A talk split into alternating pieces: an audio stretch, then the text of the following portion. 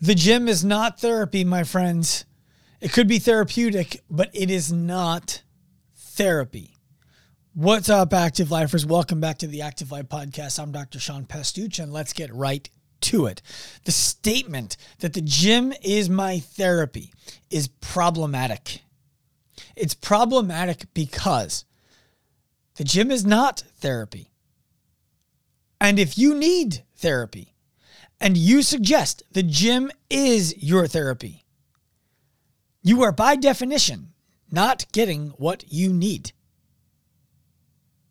Let me unpack that a little bit more. The reason when I ask people the second question that they say the gym is their therapy is it allow it's a time when their mind can just shut off. Okay. So let's go back into that. The question I typically ask them is how is the gym therapy for you? And the answer is it's a time when my brain can just shut off. Well, here's the problem with that therapy is a time when our brains are turned on.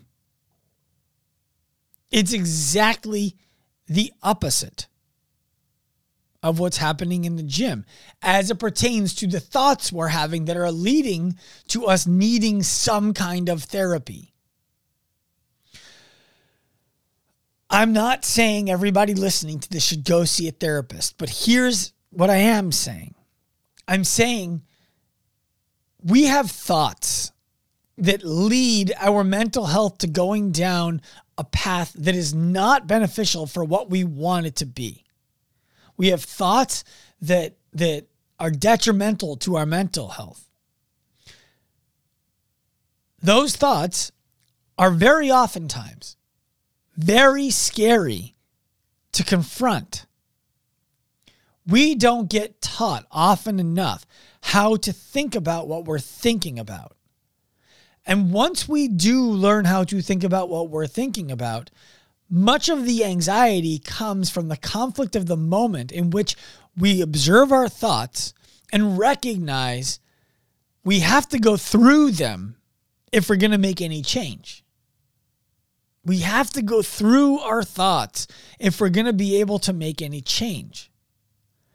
Going to the gym and turning our minds off while we exercise and take care of our body, which is critical is avoidance. It's not therapy. It's avoidance. It's not therapy.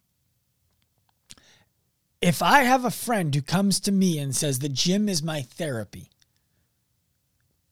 I'm going to check that friend on that language. First, I'm going to ask, How so? If they said it just lets me turn my mind off, I would ask, What do you need to turn your mind off from. If they said, I'm just crazy at work and it's nice to be able to just kind of zone out, my question would be Do you feel like you have a handle on what you need to do for your work? And if they said, uh, some of it, but some of it's just a real, it's really stressful, I'd say, Do you have help with that? If they said no. I'd say, does the person who needs to know that you need help with that know that you need help with that? And if they said yes, I'd say, what are they doing? And if they said nothing, I'd say, what are you doing about that? And we would be in a conversation about our own agency to change the amount of stress that we deal with on a day to day basis. Let's go back to the beginning and let's say, I said, free your mind from what? And they said, I'm just going through a really difficult time right now. And it's nice to not be, you know, thinking about it, just immersed in it. I'd say, is everything okay? And they'd say, well, obviously not, but, you know, it will be. I'd say, okay, you don't have to open up to me. Do you have someone that you're talking to about it? And if they said yes, I'd say, great. Does it feel like it's helping? And if they said yes, I'd say, great. If they said, no, I don't have someone I'm talking to about it, I'd say, is it something that you think you should have someone you talk to about it? Would that be helpful? And if they said no, I'd say, that's interesting. I'm curious. Why not? And the reason I ask is because when I run into situations like that, I always feel like it's helpful to talk to somebody. Why is it that you don't want one? I want to learn from you. And then they would answer. And we just have an honest conversation. I haven't seen a therapist, a formal therapist, since fifth or sixth grade when I had some school anxiety. The someone you need to talk to might not have to be a therapist.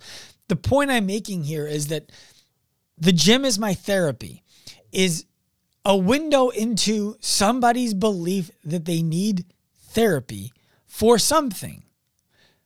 And we need to be able to observe that thought for ourselves, by the way. We're, I'm not a therapist. I'm not here to give somebody therapy. And I'm not telling you to give somebody therapy. And I'm not telling you that you need therapy. And I'm not telling you that you don't need therapy. What I'm saying is statements like that are generally what I have what I have experienced in my own time they are generally avoidance statements.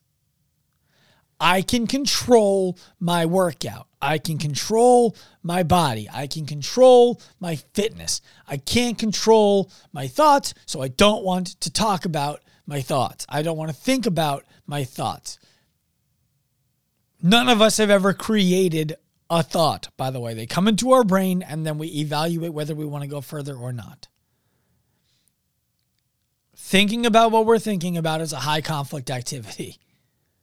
Okay. It can be scary. And I wanted to give this short podcast to you today because we have these throwaway lines that we use in our everyday lives, that our friends use, that our colleagues use, that we tolerate or even celebrate. And they're detrimental to our health. And we need to be more vigilant with our language and more intentional with how we use it. The gym is my therapy, is a window into a mindset of a problem. Therapy is the opposite of the gym. The gym is where we go to turn our brains off. By the way, for those of you who are like, I do my best thinking while I'm working out, you're not working out hard enough. I'm sorry. We we are likely to do some great thinking right after we work out. But if you're getting great thinking done in the middle of a really difficult workout, I have questions. Therapy is going through our thoughts. Working out is an opportunity to be without them. Let's be more let's be more intentional with our language. If this was helpful, share it with a friend. Rate and rate and review the show too. Turn pro, my friends.